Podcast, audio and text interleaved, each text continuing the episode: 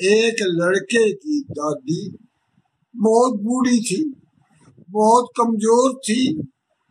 लड़के से नहीं देखा गया उसका दुख तकलीफ़। लड़का उसको डॉक्टर के पास ले गया, एक डॉक्टर के पास ले गया, फिर दूसरे डॉक्टर के पास ले गया।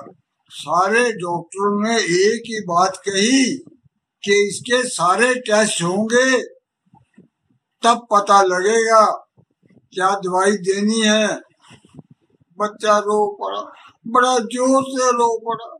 वो भले तू रो क्यों रहा बोला, मेरी दादी अनपढ़ है। ये कभी स्कूल नहीं गई।